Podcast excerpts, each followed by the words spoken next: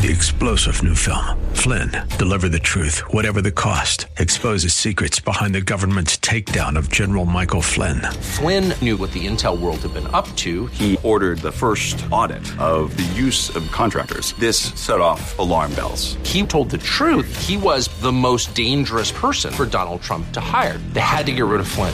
Flynn, Deliver the Truth, Whatever the Cost. Available now. Watch it today. Go to SalemNow.com. SalemNow.com. This is the Pro America Report on The Answer San Diego. Welcome.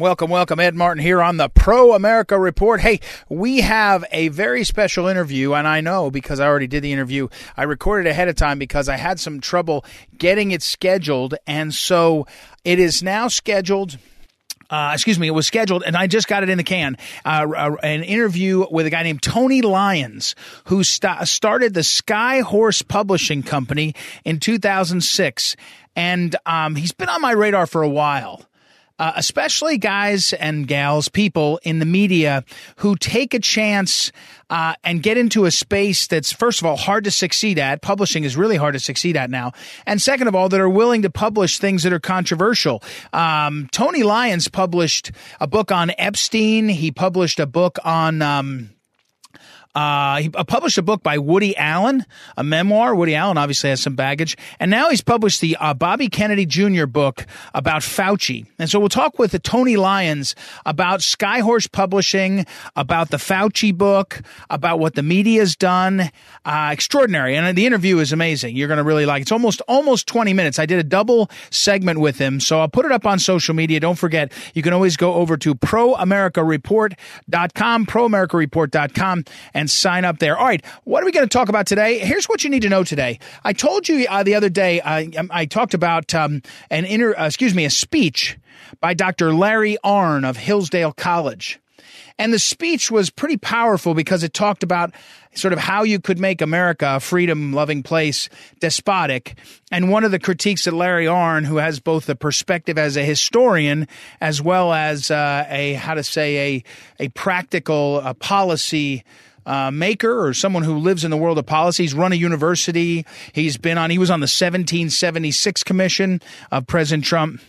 Well, one of the basic criticism at the beginning of his speech, which I talked about at length yesterday, was if you want to tie up a nation, create this massive regulatory state that has power over aspects of our lives and power over the raising of money and spending of money.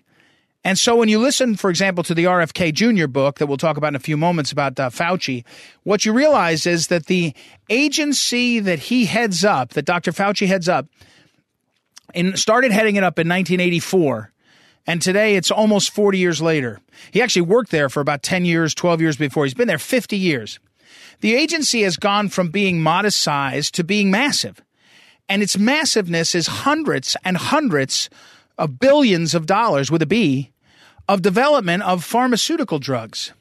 And in fact, over time, to Dr. Larry Arn's position, his critique, the agencies that Fauci ran became dominated by a vision of how to succeed with pharmaceuticals.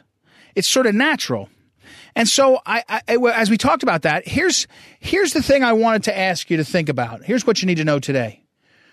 Now we have shown over the past 5 years so that some of the most important entities that we trust have either betrayed us or at least been so sloppy it's their suspect.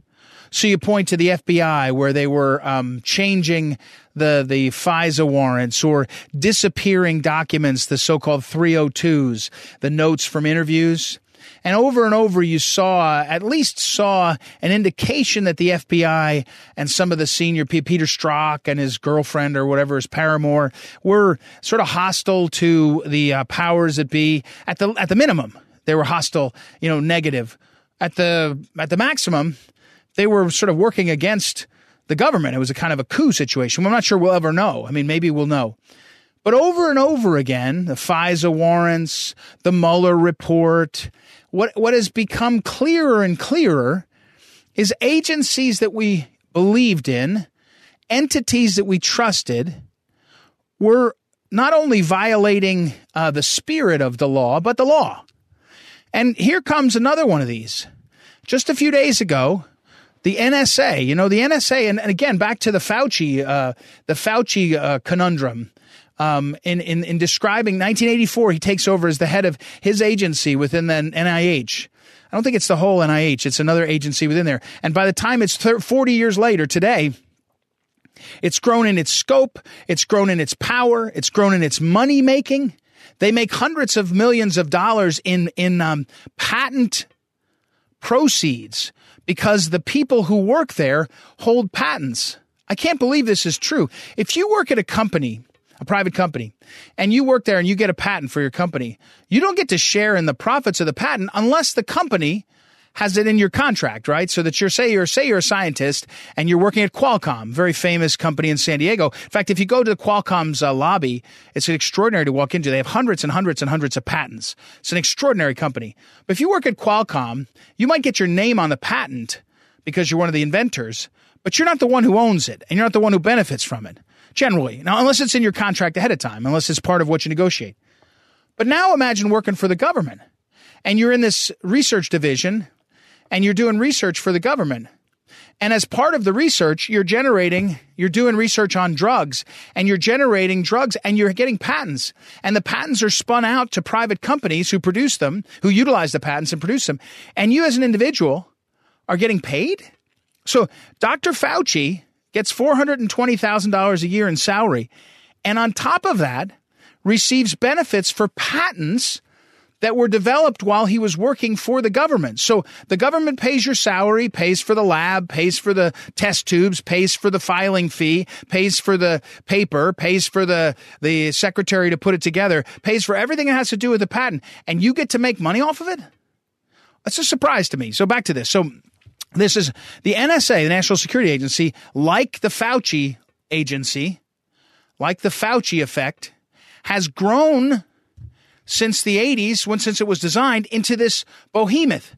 When initially the NSA was, very narrow, it was going to be something that using electronics generally to survey, and the NSA has become this massive, massive entity. And originally it was going to be sort of to eavesdrop on communications, and now it's just this massive thing because of technology mostly. But as the technology expanded, sort of like Fauci and the scientists, as the technology expanded, so too did the expansion of the agency. So you went from saying in the 1980s, oh, we got these three drugs. Now you're doing hundreds and hundreds of trials and all this kind of stuff. Over at the NSA, they have an inspector general released a semi-annual report. So at least twice a year, they do this report. And it basically says the NSA is abusing its statutory authority in terms of surveying and surveilling the people in this country. So the agency that is statutorily created with guardrails, it's in the law, the guardrails, about how you can't survey the American citizen without certain kinds of protections, without going to court, all the kinds of search and seizure protections, but specifically in the statutes. And now it's not even hidden. It's not even like, it's not even, by the way, this is just the stuff we know. The inspector general says, they're not abiding by the law. Okay, what now? And let me be clear.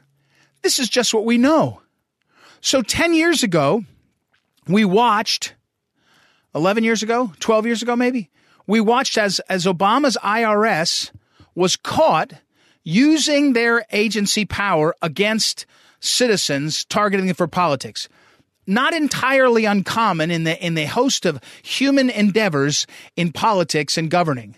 J. Edgar Hoover, when you went back and looked at history, he was targeting people, all that. So I'm not saying it's unique. What I'm saying is the size and scope of the power of the NSA, of the FBI, of the CIA is bigger than it's ever been. And this is just what we're seeing. So when you watch, and we'll listen in a few minutes to this interview with Tony Lyons about the book on Fauci by RFK Jr., and if you listen to that whole book, I've been listening to the book on tape. I read the book or listen to the book on tape. That's what I've been doing, Audible. You will be stunned to realize, again, not so much what they're doing. I think that's impressive and striking and startling, but the scope of what they're doing. The amount of what they're doing is just unbelievable. And it's the same thing over at the NSA now. And this is just what we're seeing. So now take that and multiply that all across government. I mean, we're at a crisis point, and the question again becomes, what is it you can do to reverse this? Now, at various times, there was something called the Church Commission. You may remember hearing about that. The Church Commission was set up in order to take a hard look at some of the intelligence failures. And the Church Commission was named after Senator Church. I think he was from, I think he might have been from Idaho, Frank Church. Yeah, from Idaho. And it was a select committee, and it looked at the CIA, the NSA, the FBI, and the IRS. I'm looking at it now, the notes I had on this. And it was set up in 1975. And that was, three decades before that, there was a Reese Committee, and the Reese Committee was set up to examine the nonprofits, the foundations in the country that had become conduits for money, for spending in a way that looked like it was especially promoting anti-American, pro-communist stuff. So we have a history of these committees, but then we have the January 6th committee. And we have these impeachment committees over the last 4 years that are just a joke. And so I don't think people think Congress is serious to take this on. But so back to my point, we're not talking about 1960, where you had an agency that had a $10 million budget and, 650 employees. We're talking now about agencies in the health, National Institutes of Health. They have thousands of employees. All told, all of our health agencies, all the different categories in the federal government, we're talking about hundreds and hundreds of billions of dollars. You now have 17 or 18 intelligence agencies, all backed up and next to each other and interlocking, supposedly coordinated, probably not, spending hundreds and hundreds of millions of dollars. I don't know if it's into the billions, probably is, with thousands and thousands of employees. How do you unwind this? What you need to know is the good news is we're seeing this for the first time, maybe clearer than ever. Let me say it differently. The good news is the good news. We're seeing all of this clearer than we ever have before. Some people have seen this before and talked about it, but we're seeing it clearer than ever. The bad news is, what are we going to do about it?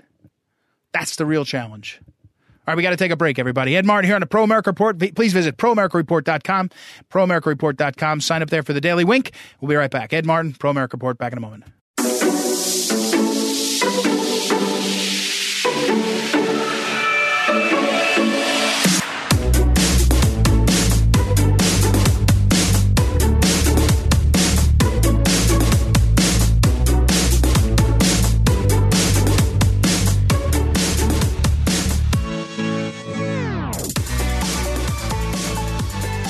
Welcome back. Ed Martin here on the Pro America Report. Now, you all know I love to talk to authors and publishers.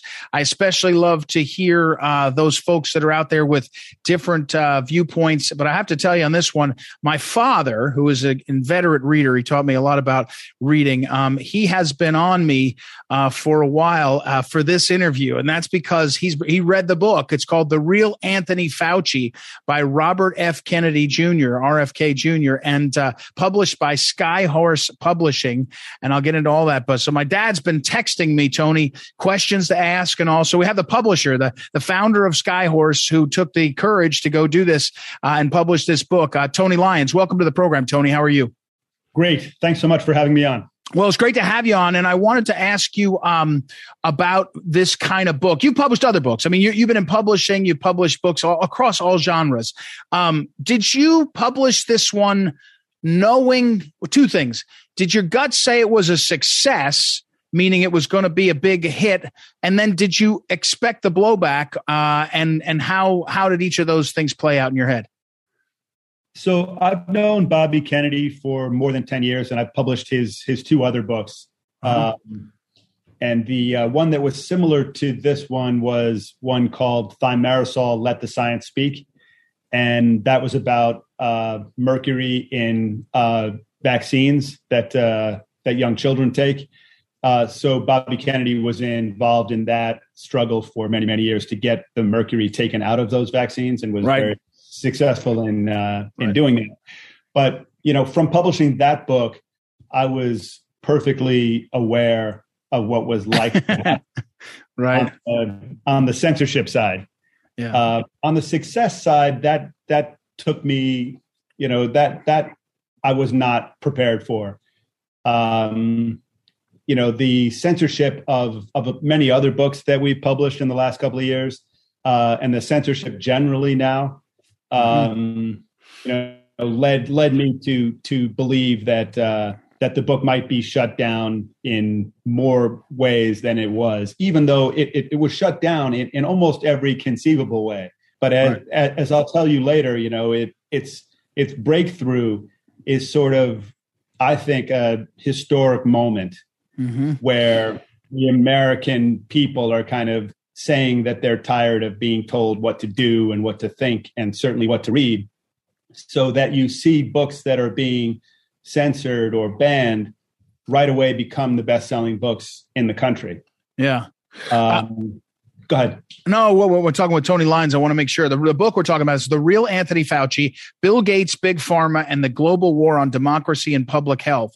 And again, skyhorsepublishing.com is where you can go to find out more about that book and other books that are there. We're talking with Tony Lyons, the publisher and the founder of Skyhorse. The thing with this book is it's dense. In fact, I made a little bit of an error, I'll admit to you. My father said, get it. And I got it as an Audible, a book on tape, because I do a lot of driving of my kids and I've been listening to it. And it's dense. I mean, it's really dense. And I actually got a copy of the book then on top of paper copy, because some books you can't listen to as well. So it's extraordinarily dense. It's got so much in there. As you say, Bobby Kennedy's been basically writing this book for, I don't know, 40 years. He's talking about the AIDS epidemic and all these things going forward. Again, though, RFK, Bobby Kennedy, he's somewhat controversial before the pandemic. And then he writes this book. But you say they shut it down, and yet it's sold to, I don't know, 500,000 copies. So they shut it down, but Amazon didn't stop selling it, right? So you're not on NBC, the Today Show, like you would have been 25 years ago with a hot book with Bobby Kennedy, no matter what the topic, but you are still selling it on Amazon, right? Yeah, so the book has now sold well over 800,000 copies. Wow. And, you know, that's in something like 10 weeks. And that happened, you know, like you said, despite a total media blackout, boycotts by major bookstores, boycotts by libraries, no reviews in leading newspapers, censorship on bestseller lists. The New York Times wouldn't let us place an ad. The big tech platforms wouldn't let us place ads. All of those places said the book was misinformation. Wow. So they said that without reading it. And, you know, notwithstanding the fact that it has 2,194 citations, right. It's got blurbs from doctors and lawyers and scientists. It's got a blurb from a Nobel Prize winner. So this is a serious, meticulously researched book. So, you know, whether you like the narrative or not, it's really hard to call this misinformation. So, you know, that just becomes sort of a code word for, I don't like the narrative, the general narrative. Mm-hmm. Again, we're talking with Tony Lyons, the publisher, the founder of Skyhorse Publishing. If you go again to skyhorsepublishing.com, you'll see a lot of the books that he's published, a lot of different ones that are on all sorts of topics. Some of them, World Almanac and Book of Facts. I looked at that and I thought, that Tony, I need that for my sons. They love doing throwing out facts and watching Jeopardy. But all right, here's a question from my dad. He texted me this morning. He said, and this is Tony, his question: the recent news reports on the scientists who said that the plague was not a lab leak were given $50 million in grants. But privately, their emails were saying that they doubted that, or that they didn't necessarily believe what they were saying.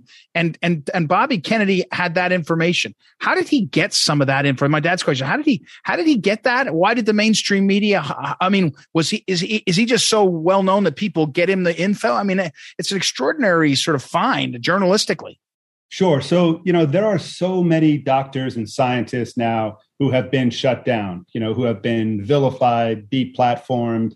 You know, there's no ability now for medical or scientific debate in this country. Right. So, you know, many of those people have searched for other platforms, and they've searched for like-minded people. And there are people from all walks of life. You know, there are people from all different parts of the country, There are people on the right, people on the left. So, you know, there are people who are willing to stand up and who are willing to take the consequences, whatever those consequences are. So I think, you know, people have been bringing information to Robert F. Kennedy Jr. for months and months now about the pandemic and about information that they have either directly or indirectly. And, you know, what's part of what's contained in this book is all of that information that he's gathered from hundreds and hundreds of people. Many of them very serious, very high level doctors and scientists. Again, we're talking with Tony Lyons, who's the founder and the publisher of Skyhorse Publishing, again, skyhorsepublishing.com. And we're talking about The Real Anthony Fauci, the book by Robert F. Kennedy Jr. Well, you mentioned that. Does somebody like Fauci or Collins, when you publish a book like this, do they get a chance to comment? Like, do you send it to them and say, hey, what do you think about this? Or is it sort of not, doesn't matter? Or do they not, you know, is that not done?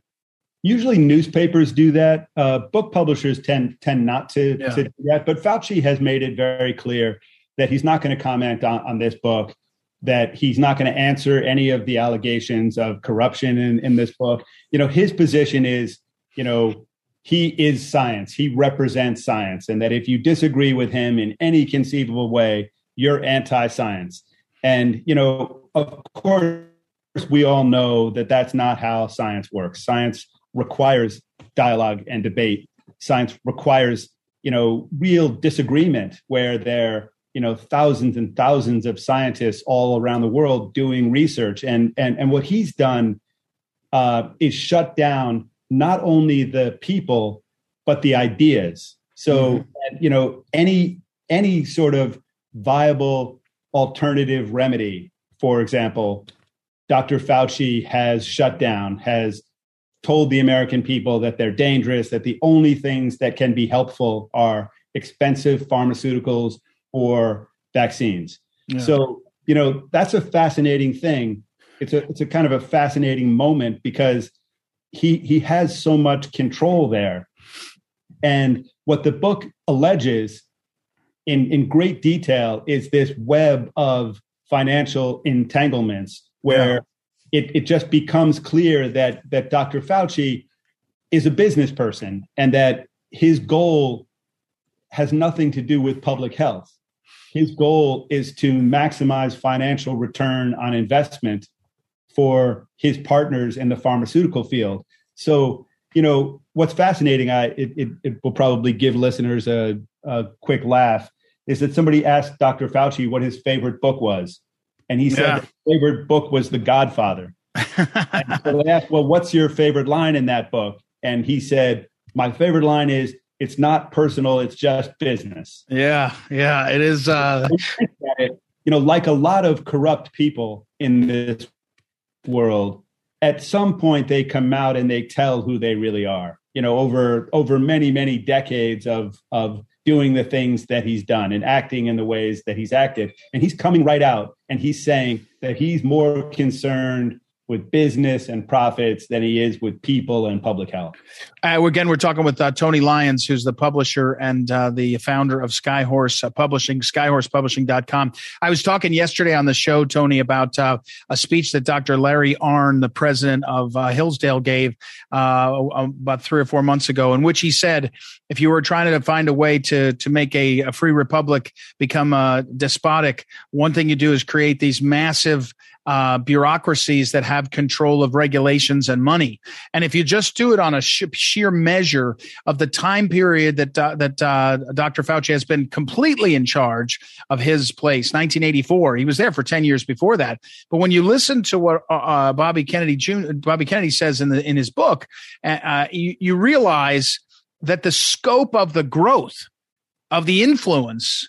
And by the way, the book, again, is The Real Anthony Fauci, published by Skyhorse Publishing. The scope and the size, the money and the regulatory influence, it's just stunning. It's hundreds and hundreds of trillions of dollars, hundreds of billions for sure, but trillions of dollars. And everybody is tied up. I mean, I can't believe to say it that people don't realize a whole bunch of senior staff in Fauci's office make money on patents for things that are sold by pharmaceutical companies I mean, you talk about conflict of interest. If you and I did it with our little league, if you and I ran a little league and we made money off the baseballs, we'd be arrested, let alone that it's you know, hundreds of billions of dollars. And it's extraordinary to think how our government has grown and how dominant the pharmaceutical industry is. And but let me say ask you one thing. I've heard the criticism in the book and other places that I think Roger Ailes told Bobby Kennedy at one point, the late Roger Ailes, something like, we're not going to talk bad about the pharmaceutical companies in off-year elections. 2/3 of our revenue for ads comes from pharmaceuticals. It's another reason why they can't let your book be out there, right? That's exactly right. That, you know, he was saying that 70% of revenue came from pharmaceutical companies, so they could never, you know, go against them. And I think following the money makes a lot of sense, you know, following it in the sense that people say, well, you should believe in science. A very complicated statement because science is always evolving. Mm-hmm. It's not something static. But, you know, how can you believe in science when there are these incredible financial entanglements that are sort of controlling science? So it's about who decides to fund research. You know, that has a lot to do with the outcome of research. So you look at research and you say, well, all the major research points to this or that. So, but then even with Dr. Fauci, you see that Dr. Fauci, as we've all heard, is the most highly paid public official. And as Forbes said, he gets $350,000 a year as a retirement package for the rest of his life. Whereas Robert F. Kennedy Jr., you know, isn't making one penny. There was a fascinating story this morning in the New York Post where they said Robert F. Kennedy Jr. is making millions on his book, which is fascinating because they emailed me yesterday asking me what the advance was and, you know, how much money he was making. And I said specifically, Robert F. Kennedy Jr. has donated all of his royalties from this book. And I can tell you personally, as the head of this company, that Robert F. Kennedy Jr. is not making one penny on the book. Right. And not only that is from his whole career as somebody fighting corruption and fighting corporate greed, he hasn't made any money. It's cost him money. This has been incredibly costly to him, you know, personally, professionally. So I think that we should be grateful for him and for people like him who are willing to do things that are against their personal interest, based on their values, based on wanting to do the right thing.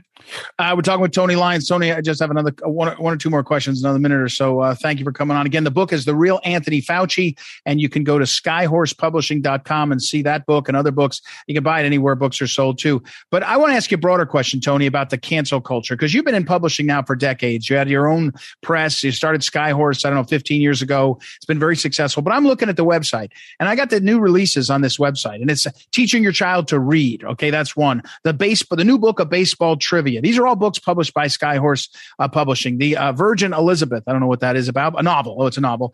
From China with Love. The Illustrated Directory of Guns. The Doctor's Weight Loss Diet. My point here is you're selling books to people that like books and not right wingers. You're not, or left wingers. You know, you publish Woody Allen's book and you publish a book on Epstein. But are you, when you watch what's happened to the world in America, in terms of the cancel culture, do you worry about? You built a business that sells books to people. Are you worried about being canceled? Are you worried about being targeted? Do you watch and say to yourself, "Well, I'm diverse enough that I can't be, I can't really be canceled." You put a target on your back by being so publicly willing to defend what you've done. My feeling there is that I would be more afraid not to do the things that I believe than I am of any consequences for making those kinds of choices. So I think that cancel culture is wrong, that you should look at the content of a book, not at who wrote it or what the backstory is. It's just about the book itself. It's a work of art. It's like a painting. So, you know, I don't really have any fear of consequences. What I have is fear of the kind of world that we're heading towards, but some real joy in the fact that a book like this can sell 800,000 copies despite all of this censorship and all of these negative articles about the author. And, you know, so I think that there's a really hopeful story here, and that the hopeful story is that people are not being fooled by it. People want to live in a democracy. They want to have dialogue and debate, and they want to have dissent.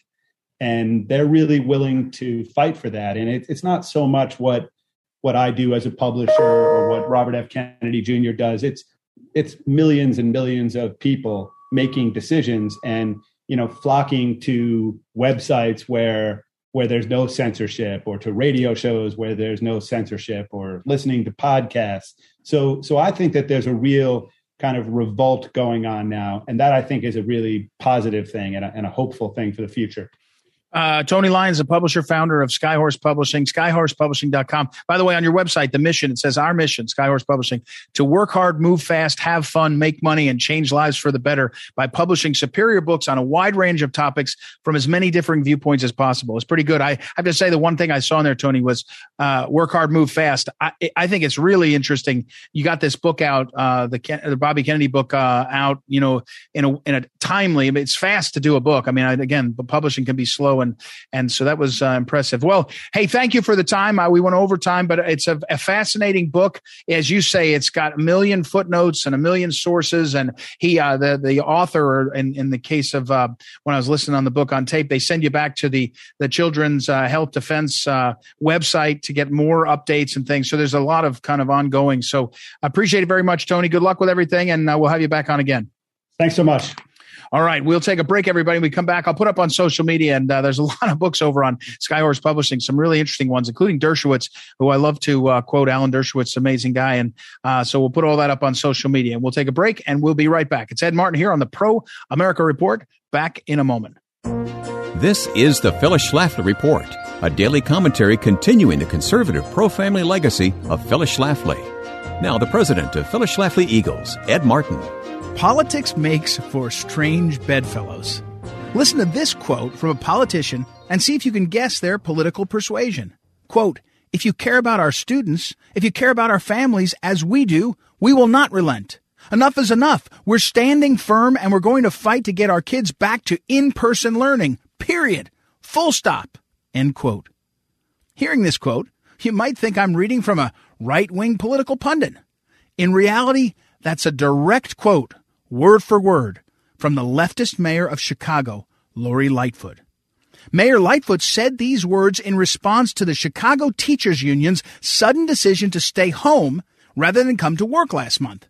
The union said that they would be open to remote instruction, but the school district refused, citing the fact that remote instruction is an absolutely unacceptable substitute for actual classroom learning for most students. This strange standoff is pitting two groups of leftists against each other. On one side, you have the teachers' unions that don't want to go to work. On the other side, you have Democrat politicians who know they will get roasted by parents if they don't pretend to be supporters of in-person learning.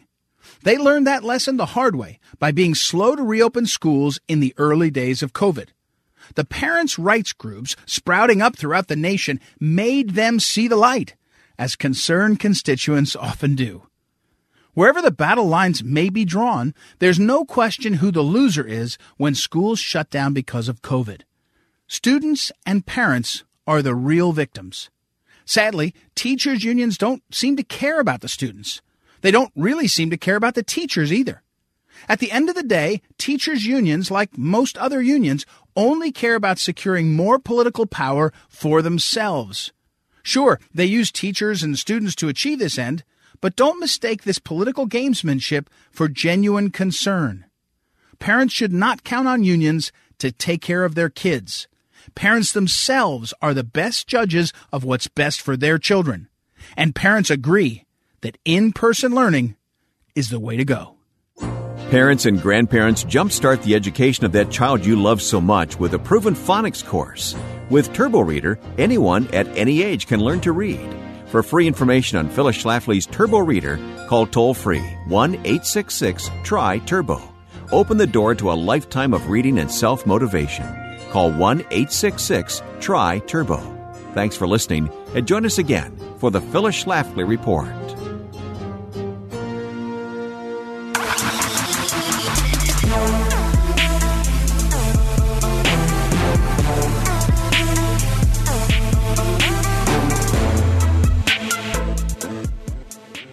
Welcome back. Welcome back. Ed Martin here on the Pro America Report. And we'll wrap things up today with a little window, what you need to do. You know, there's always a lot of talk in politics, in everything, about, hey, you did the right thing. I'll stand by you. That's how people say it. Then they forget. I was looking at Twitter the other day, and I like to look at the Twitter feed of Jesse Kelly. Jesse Kelly is a radio host, does a TV show, I think. I think he's based in Houston, Texas, or somewhere in Texas. He's real snarky, kind of plays this great character, grumpy guy. But he said how conservatives will complain about somebody being silenced for about 10 minutes, and then they'll move on. And then someone will say, why'd you move on? And, you know, why are you still going and staying at the Marriott when the Marriott, well, you know, blocked Candace Owens or something? And the conservatives will say, well, where else am I going to stay? What am I going to do? And that Jesse Kelly's making fun of that. Well, it's kind of true. So here's a story that ran, and I think it's pretty damning. And the story is about all those Republicans who voted to impeach Trump. You know, I think there was 10. And the 10 of them all got primary opponents. And, you know, everybody said, oh, man, that's amazing. You know, you're going to run against these people, you know, Adam Kinzinger and John Katko. A couple of them actually quit. 3 or 4 of them actually quit and aren't running again for reelection. But a number of them are running for reelection. And the ones that voted for the impeachment raise more money than their challengers by far. And there's a reason for that, of course. There's a couple reasons. One reason is incumbents get more money from people because they're in office and they can influence policy, right? If you're going to invest your money, you're going to invest with somebody that can help you. That's, you know, whether you like that or not, if you think that sounds crass, at its best, having a relationship with an in-office candidate, an in-office elected official, you know, because you support them and what they do, there's nothing wrong with that. At its worst, you're buying up influence. But what's true in this case is the men and women that voted to impeach Trump, they were, you know, all told that was so wrong because it was so wrong at the time. It was so improper. It was improper under the Constitution. It was improper under the politics of the moment. It was improper in every way. It was just a terrible thing to do. And so lots of people decided to run for office against those folks. And they're running now. And I'll put up on social media this article that lists them. You need to find these people, and you need to support them if you can. If you're someone who writes a check, $10, goes online and gives $20, these are the people that deserve to be supported for standing up and getting into the fray against folks that acted so poorly. If you cannot hold the people in your own party accountable, if you can't have a standard that says to the people in your own party, hey, these are things you won't cross, then it doesn't, you might as well not have a party. And when you say, as we all did, hey, this is a terrible, terrible thing. These people, these men and women that voted for impeachment, not only are being unconstitutional, not only are they being poor politicians, they're aiding and abetting the media, the fake news media, and the far left, and the narrative machine, big tech, big media, big government, in lying about we the people. So these people their conduct, I'm careful to say that someone in their heart and soul is a traitor, but their conduct is traitorous. It's treacherous. But here we are. Go look and do a search. You'll see a list of the men and women that stood up that are challenging the people who voted for impeachment. And all of the incumbents are outraising the challengers. All of them. I think that Joe Kent out in Washington State is one of the ones that's closest. He's running against Representative Butler, and he's closest. And he's pretty dynamic candidate. He's actually been pretty good. Fred Upton, who voted for impeachment, he's got a candidate against him, state rep, and he's just brought in tons more money than him. Now, Fred Upton's been around forever, so because he's got seniority, he's able to really tap into the lobbyists and all. But my point here is, it's partly symbolic that you support the guys and gals that stand up. It's partly solidarity, but it's also just very practical. If we ask men and women to lead, we have to be willing to get out there and support them. So these folks, I think Tom Rice is one. Tom Rice is one, who's being challenged. He voted for impeachment by a state rep, Russell Fry. There's Adam Kinzinger and Anthony Gonzalez and John Katko all quit. So those guys are all not running. So those are 3. Liz Cheney, Now, she's got opponents against her that are raising money hand over fist. Peter Mayer of Michigan, he voted for impeachment. He's been terrible. He still defends it. Anyway, my point here is what you need to do is find the good guys, and you need to set the dynamic in your political life and in what you're doing, that you support the people that stand up when they're called to do it, because it's a lonely place. And I can assure you, the woman running against Liz Cheney, they're going to spend millions to try to destroy her, and she deserves our support. The guys and gals that are standing up like this deserve our support, so I hope you'll do that. Take a look at that, what you need to do. All right. Thank you, as always, to our great producer, Noah Dingley. Thank you to our associate producer, Joanna Spilger. Thank you for listening. Don't forget, visit proamericareport.com and check out everything that's there. We'll be back tomorrow. It's Ed Martin here on the Pro America Report. Talk to you then. This is the Pro America Report on The Answer San Diego.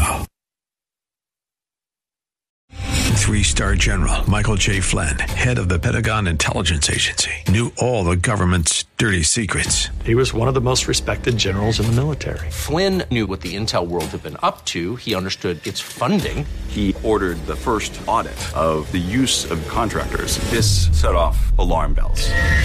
The explosive new documentary, Flynn, Deliver the Truth, Whatever the Cost, and covers the facts behind this scandal. Flynn told the truth. He was the most dangerous person for Donald Trump to hire. I find out the worst enemy that I'm going to face in my life is right here in America. They took my assessment and they wanted me to change it. I was like, I'm not changing it. They had to get rid of Flynn.